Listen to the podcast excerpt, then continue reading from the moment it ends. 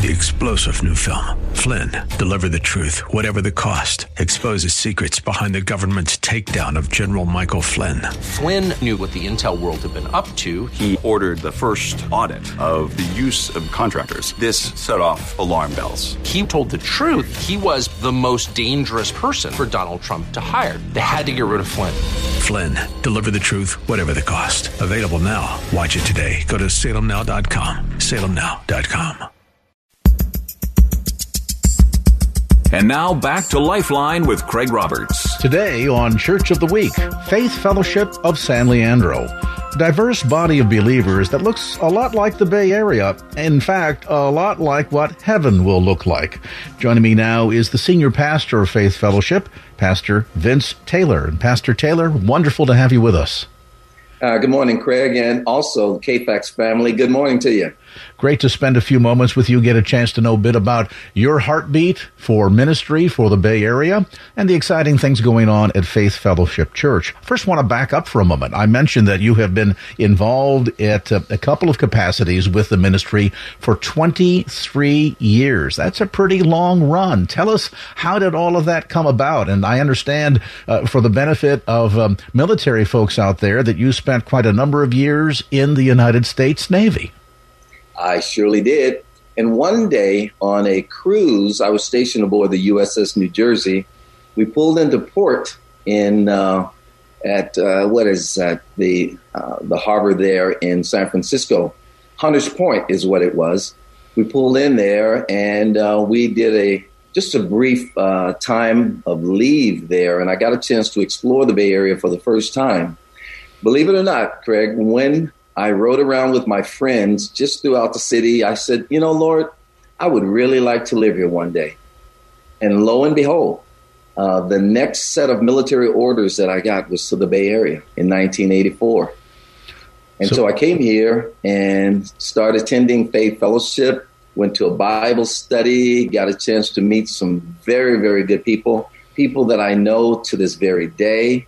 I started to work at Faith Fellowship as a youth pastor and uh, just various different things, prayer ministry leader, not knowing that one day God would have in mind that I would serve here first as the senior associate and then the senior pastor.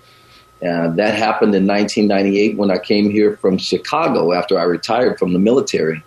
And uh, it's been a ride. I was at first the senior associate pastor and now the senior pastor, and I'm loving it this is not your first involvement in full time ministry. In fact, I understand had had you been involved in one capacity or another with ministry prior to your naval career?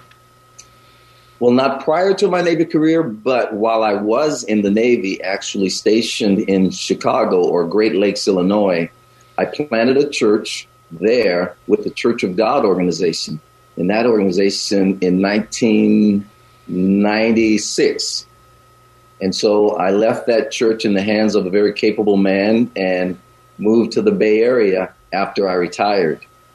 I mean, the Bay Area is just a beautiful place. How could I resist?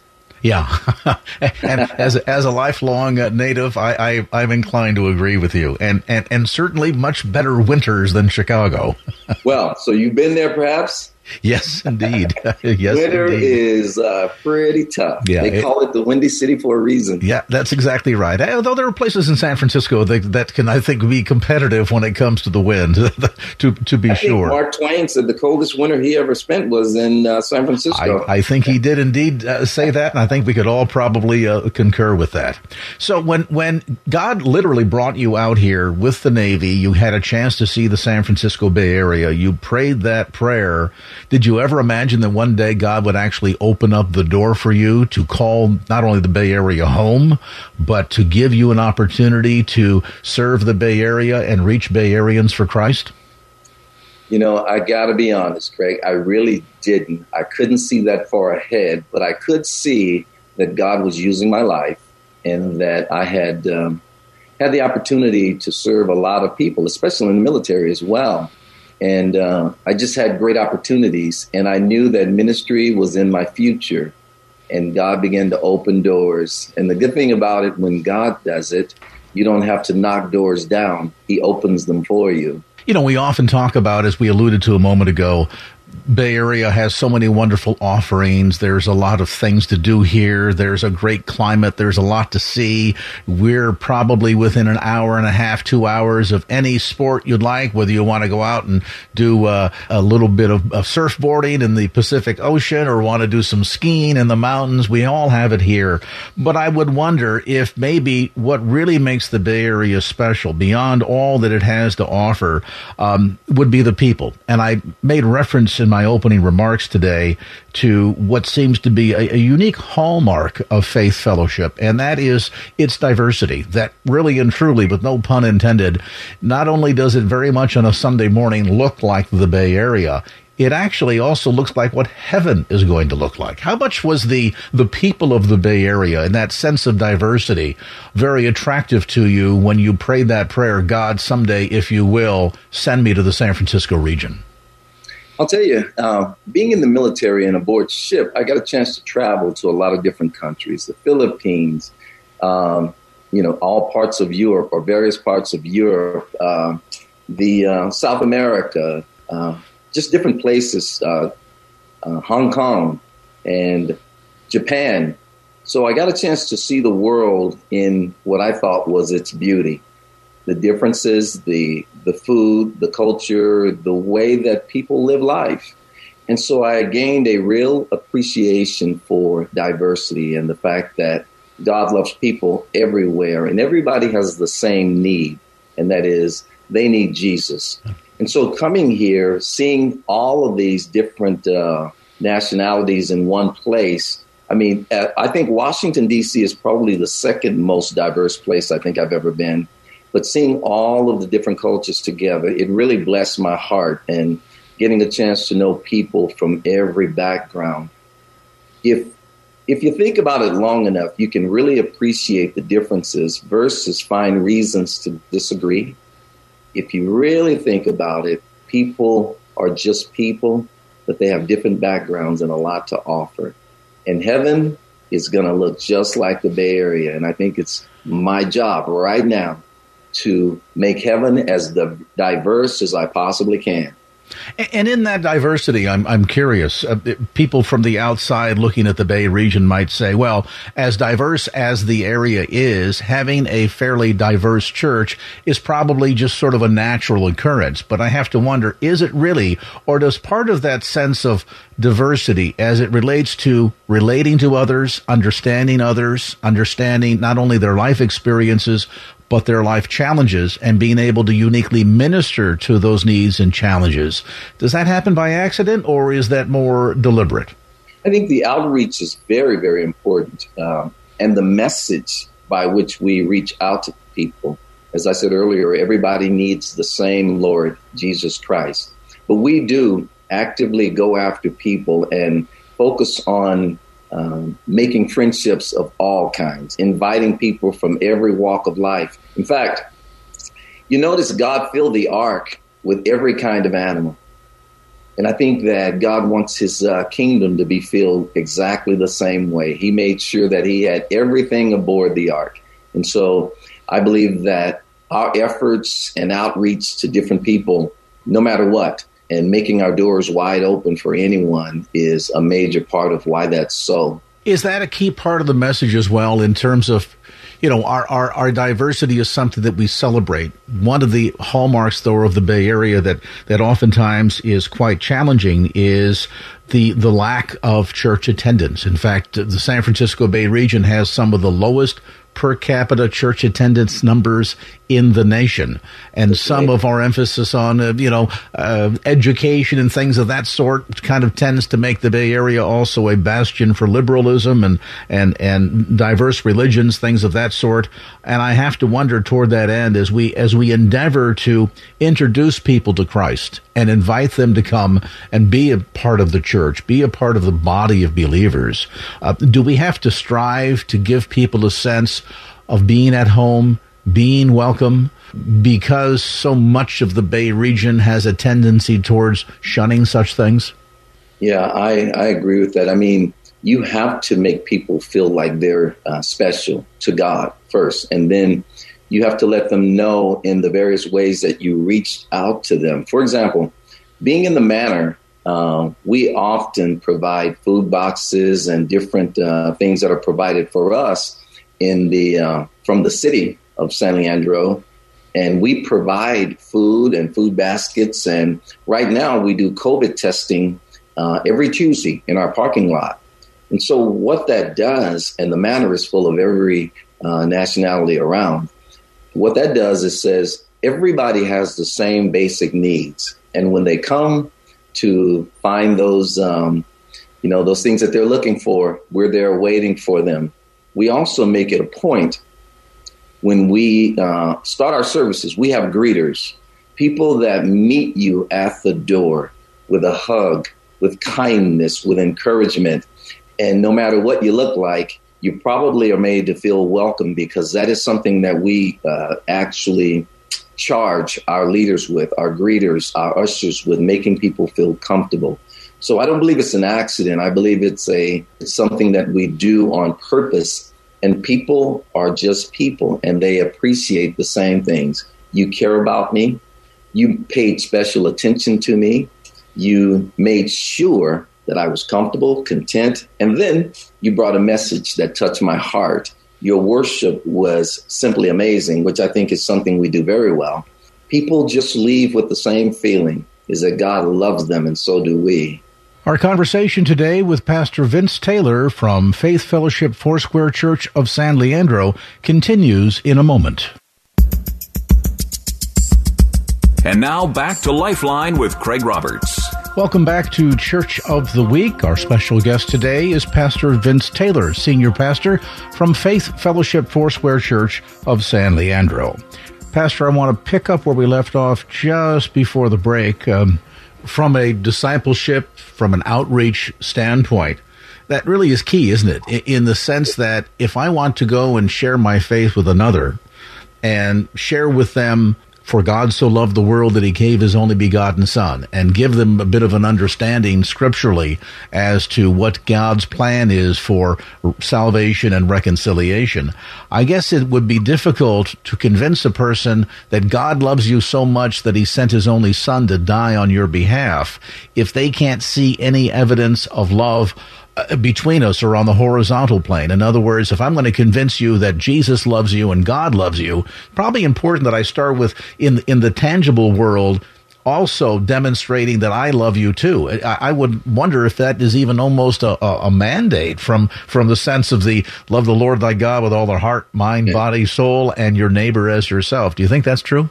I think that's very true. You know, I um, if you don't mind, I'll share a quick story. Is that um, although I live here in the Bay Area now and traveled all over the country and parts of the world, I grew up in the South. And uh, one of the things I learned as at an early age, Craig, and this is not one of my proudest moments, it's just my reality. It was a part of my upbringing that I had to learn very quickly that there was something unique about me that was not very much appreciated. And it was something that I couldn't change. And it was the color of my skin. And if you ever feel that, if you've ever felt that in reality, in life, and you knew it was intended to hurt, it will do one of two things to you. It'll make you very angry, or it will cause you to have a passion to never make anyone ever feel that same way. And I think that's part of the my story at least is that I never want anyone to feel what I felt as a child, realizing there was something about me that was uh, demanding all of this attention, but it wasn't something that was appealing. And I finally figured it out. And I think probably what was most disappointing is there's nothing I can actually do to change it. So I'm going to have to love me for me, but I'm going to have to make sure that I never make anyone feel the way I felt. And so part of my passion, part of my makeup is to express God's love, no matter what a person looks like, no matter where they're from, is to make them know through me in some form or fashion that God loves them and they're valuable and they are dearly loved, especially at Faith Fellowship Church. I appreciate you sharing that because we do tend in our sin nature, in our fallen condition, that is the the, the plight of mankind.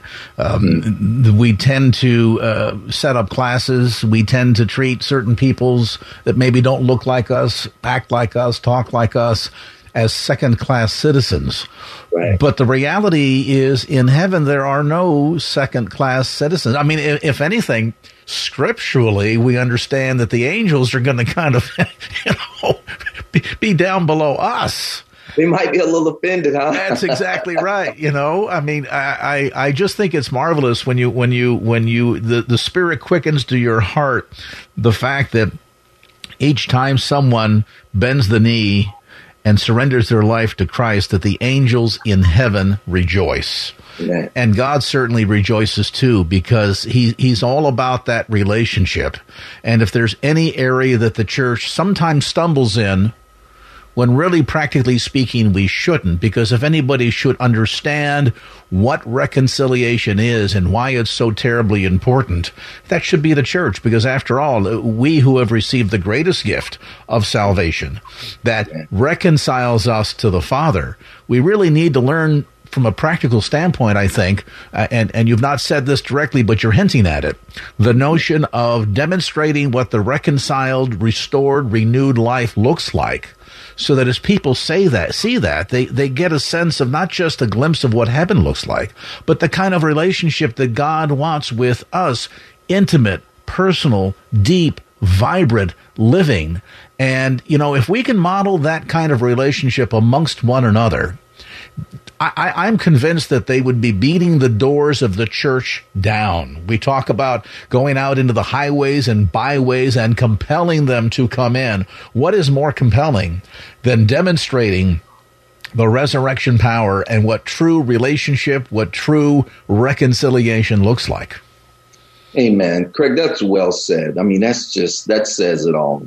I mean, if Jesus would say he would leave the 99 and go after the one, if someone makes you feel like that one that was so important that the Lord went after you personally on purpose, uh, making someone feel like that one is something that I want to do and I want our people to do always to not to be a part of a group, but an individual that God loves and someone who special attention is paid to it might feel like it's just to them, but it's actually to everybody. Mm-hmm. That's the goal, no matter what a, an individual looks like. And when church begins, we begin with welcoming people and having them look around the room and notice the diversity. That's done on purpose to make sure you know that you're worshiping in God's kingdom and what it will really, really look like. That's something we do intentionally. And I, am I'm I'm struck by the notion of while we were yet sinners, mm-hmm. Christ died for us. Mm-hmm. And sometimes people erroneously think in a methodology of, of works and thinking that somehow if I just think right, live right, act right, I will then therefore become acceptable to God. When God says, No, no, no. In the mess that you're in right now, under that set of circumstances, full as you are now, I sent my son to pay the price on your behalf so that in him and through him you can eventually become that completed work, that new creature in Christ Jesus. And I think once again that that notion of people being able to kind of get a glimpse of what heaven will look like in in in in everything that it means and sort of modeling that today. Boy, if the church can understand how to do that, um, as I alluded to a moment ago, I, I think we're gonna we're gonna see an amazing end times harvest, just as Scripture tells us. But we as the church need to be prepared, don't we? We can, we have to kind of get our act together too. Amen. That's right. Uh, there's an old saying that we all probably use at one time: "Were it not for His grace, where would I be?" And understanding that's exactly what brought you to the Lord, unmerited favor, something you could not earn nor deserve. And why should we try to make others earn it or deserve it? Just humble ourselves before the Lord. And I mean, Jesus put it best first, love God with all your being, and then extend that same love to your neighbor.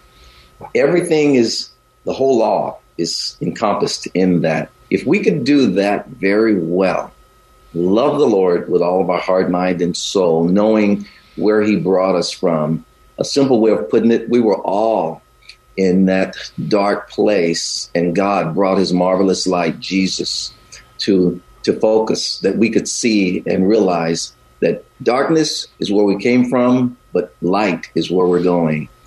And now, for what God has done for me, Craig, I, I I could work a million years and make a million salaries and never even come close to paying the price of that he paid for me.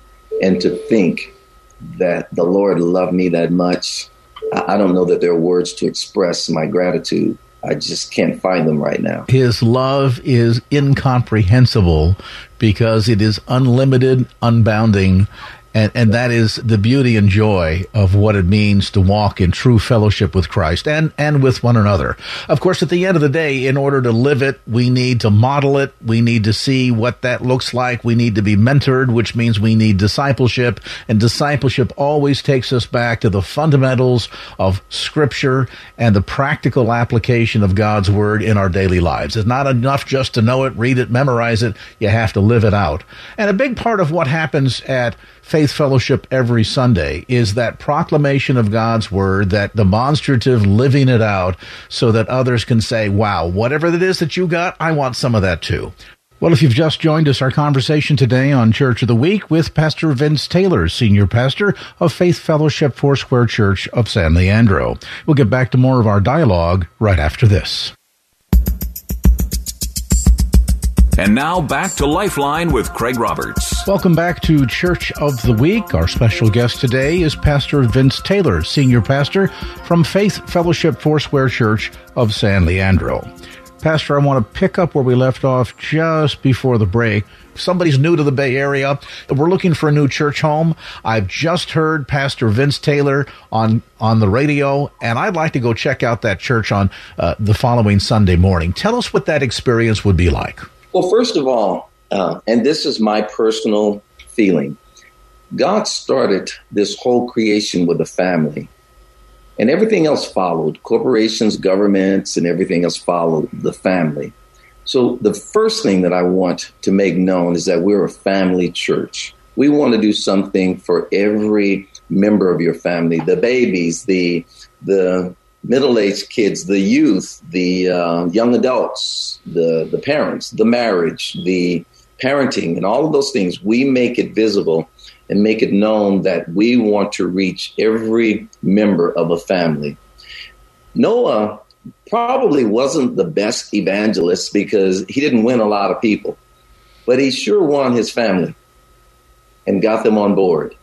And so that is one of my heartfelt feelings is that all of us should at least, uh, first of all, do everything we can for our families. So we want to make that something that people see that we're a family church, that we love the whole idea of family and we have something for every one of them.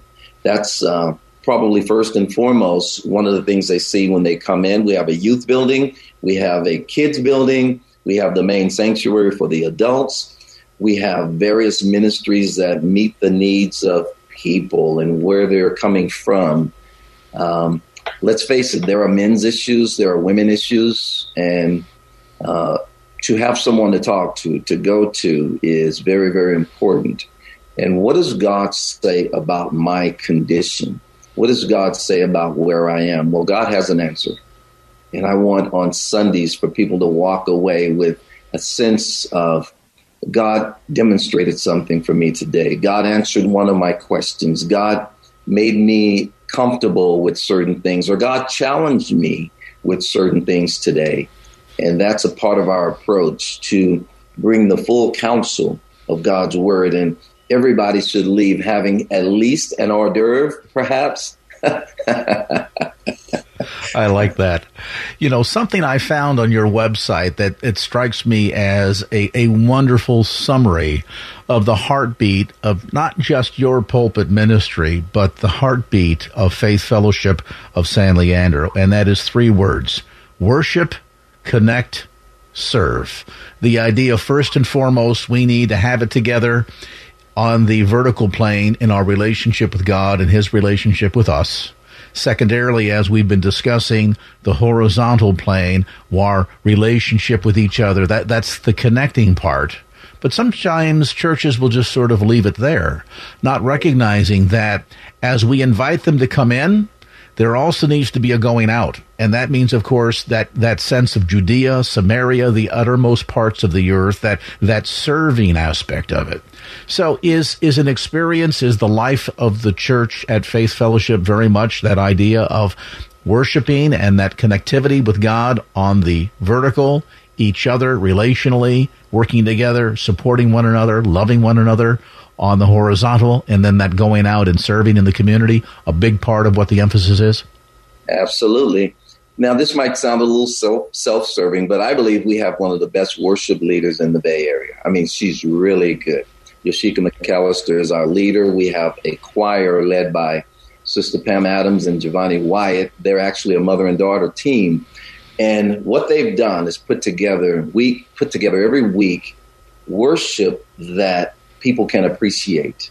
Not perfect, but worship that is genuine from the heart and it draws people in.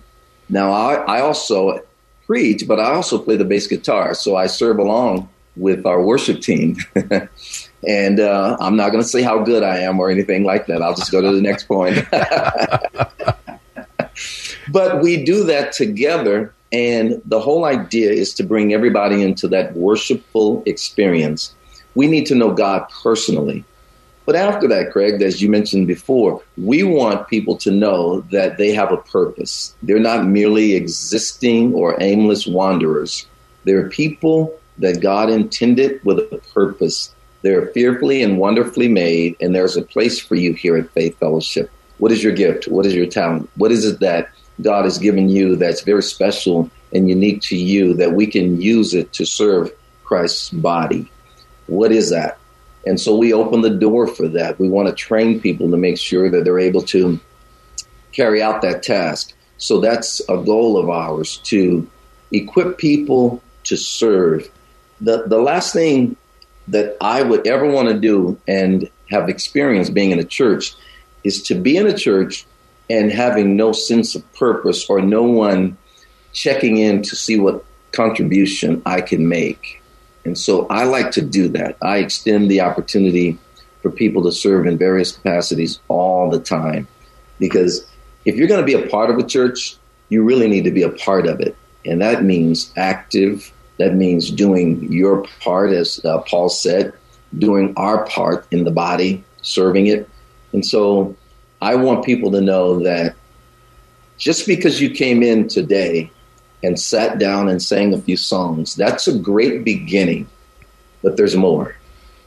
There's more. God made you with purpose. What is it? Use that gift or that talent that God gave you. Use it. And it's not small. If God gave it to you, it's of great worth.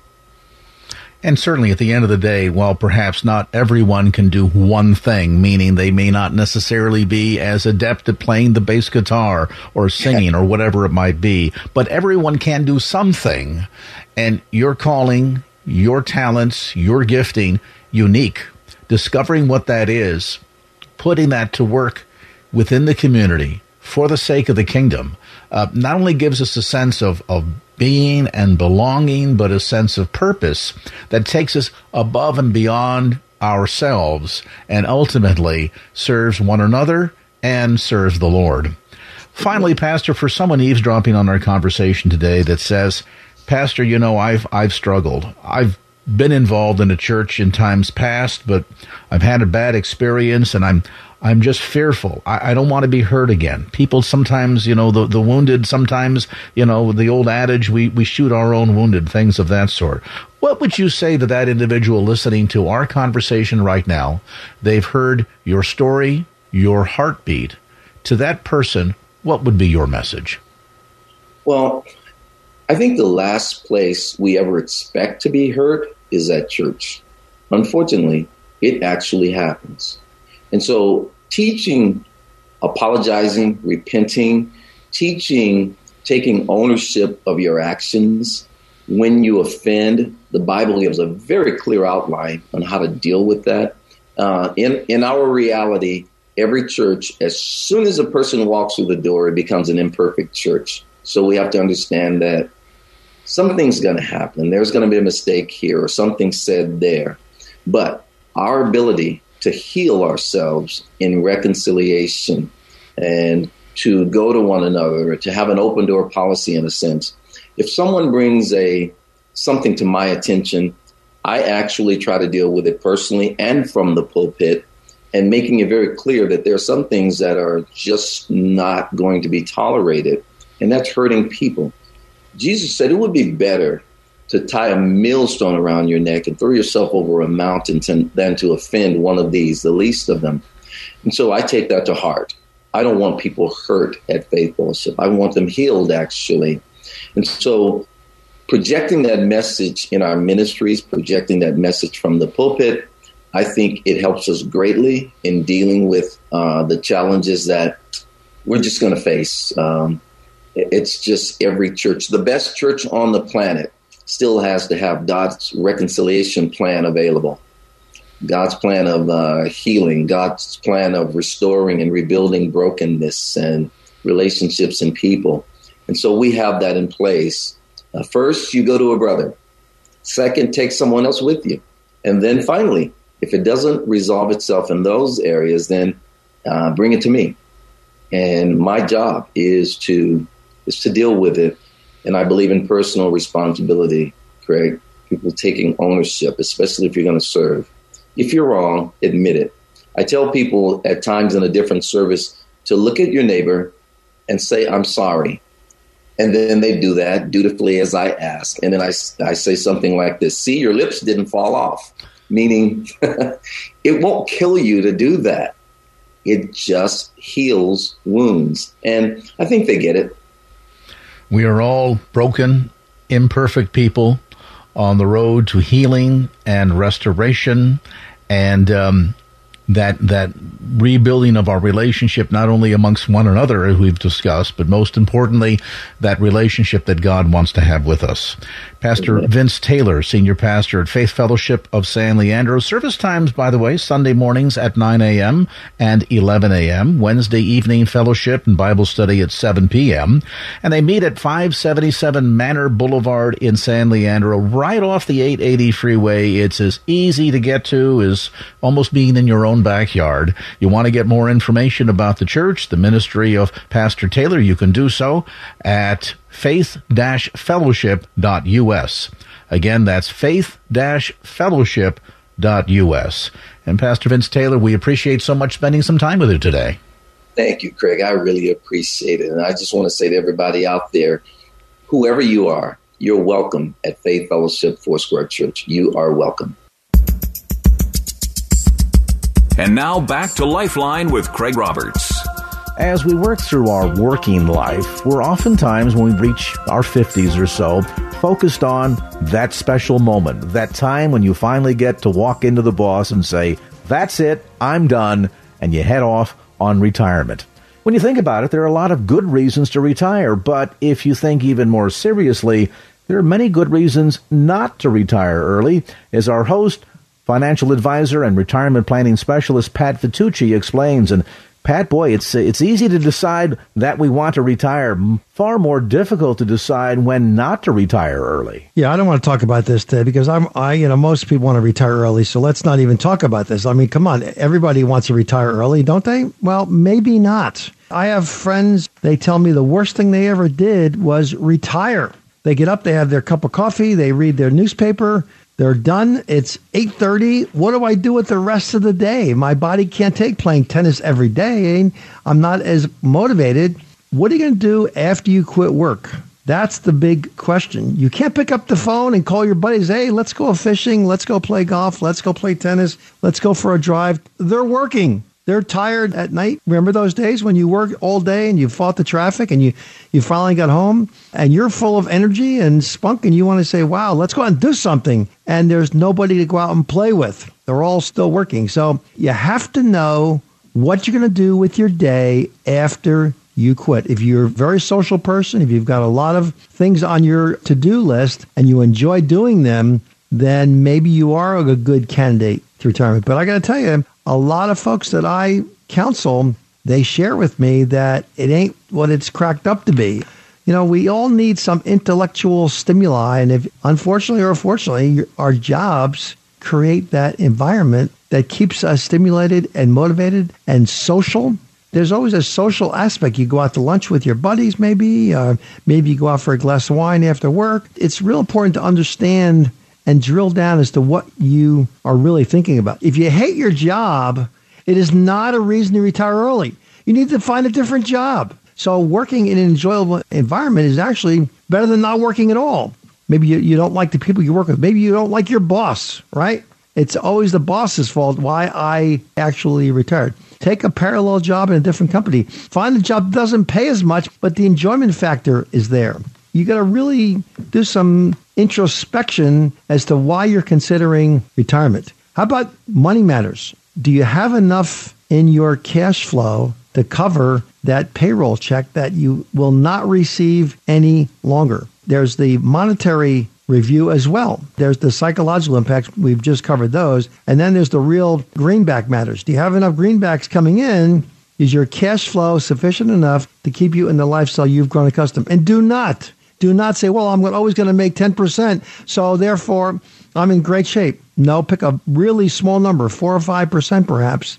Be surprised on the upside but don't put your rose colored glasses on and say, oh, I'm always going to make 10%. And so I, I can live on 10% of my 401k, my IRA, my savings. Big, big mistake. Always err on the side of being very cautious, have low expectations. It's always nice to have higher returns and you can buy that car you've always wanted. You can take that trip to where you ever want to go. It's all about do you have a net worth goal that you've hit. Have you hit your milestone? That's called critical mass. You can't factor in the equity in your home if you're not going to sell it and buy down or move to a lesser cost area. Take the house right out of the equation. What is your investable dollars? What's a 4 or 5% reasonable return on those investments? And can I live very comfortably with that number. Do we often make a mistake, Pat, in that we might calculate what our critical mass number looks like? And we're kind of watching two numbers. We're watching the number, the bottom line number that comes in on the quarterly statements, and then we're watching the number on the calendar. And when that date hits, we're all ready and charged up to run into the boss's office and fire ourselves, but not really considering the fact that once we hit retirement, having a budget in place is really important because the overtime check's not going to be coming in anymore. The bonus check will not be there. And so if you haven't calculated what your expenses are going to be in retirement, that can be a critical mistake, can't it? Yeah, uh, Mr. Rosenberg wrote a entire book on the number. It's called The Number. Your number, my number, is different from anybody else's. Your critical mass number, how much you need in your pile of cash to say, okay, I'm done. Now I'm working because I really love it. And that critical mass number, that number is different, sometimes significantly, and it's all predicated on your lifestyle. If you're the kind of family or couple or individual that their idea of retirement is sitting in front of the TV watching soap operas all day, that's pretty inexpensive. In fact, it's very low cost. But if your idea of retirement is traveling a couple, three times a year to your favorite place or playing a lot of golf or whatever the issue is, what are the budgetary implications? So it, it is kind of an intersection of your critical mass number has been achieved and your age is such that, you know, you really say, okay, I'm tired now. My body is not holding up to that hour commute any longer. How about discussing it with your family? Certainly, you're going to discuss it with your spouse if you are married. It's probably a topic that dominates maybe the dinner topic at night. What do your kids think of, of your? And sometimes you get some real good wisdom from your children. If your parents are still around, talk to them about what they went through in deciding when it was time to pull the plug. Talk to your friends about it. Maybe even talk to a psychologist and finding out what you get from your job today and will you be as fulfilled when you pull the plug and will you have enough stimulation of your everyday living? There are rows of books these days in the bookstore that covers retirement. How about a second career? There's a, a book I just bought, Your Second Act, and it really talks about what are you going to do for the rest of life, for the next 30 or 40 years? And it's got some wonderful implications. Are you going to be a hunter? Are you going to you take up a bow and arrow? And, or are you going to go join a bowling league?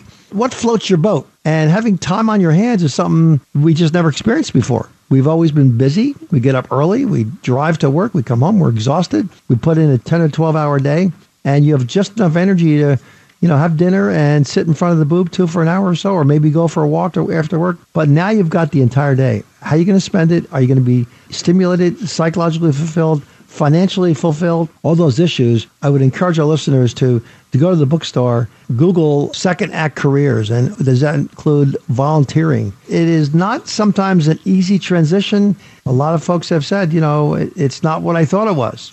Don't be surprised. Do some research before you go in and tell your boss, hey, boss, sorry, I'm out of here. And finally, Pat, before you tell your boss that, it might be helpful if you have that discussion with your spouse or other individuals maybe in the family that will be directly impacted by your decision, either because the change in income levels or maybe just because you're going to be around the house more. Without a doubt. If you're going to be invading mom's space, her office, which is the kitchen and you're going to be hanging around. A lot of my retiree clients find it really difficult to reintroduce themselves to their spouse. And now they've got time to reacquaint themselves with each other all over again. And sometimes it's a, it's a beautiful thing and sometimes it, it's not. So be very uh, mindful of that adjustment for both spouses, especially if, you know, you, you've been married and now you're going to be uh, spending a whole lot of time with each other. So, as we've learned, while reaching retirement early might be a laudable goal, just because you have enough money doesn't always mean it's the right choice for you. Three star general Michael J. Flynn, head of the Pentagon Intelligence Agency, knew all the government's dirty secrets. He was one of the most respected generals in the military. Flynn knew what the intel world had been up to, he understood its funding. He ordered the first audit of the use of contractors. This set off alarm bells. The explosive new documentary, Flynn, Deliver the Truth, Whatever the Cost, uncovers the facts behind this scandal. Flynn told the truth. He was the most dangerous person for Donald Trump to hire. I find out the worst enemy that I'm going to face in my life is right here in America. They took my assessment and they wanted me to change it. And I was like, I'm not changing it. They had to get rid of Flynn with in depth interviews, archival footage, and never before seen personal records of the man behind the headlines. I just felt like I was drowning. Flynn, deliver the truth, whatever the cost. Available now. Watch it today. Go to salemnow.com. Salemnow.com.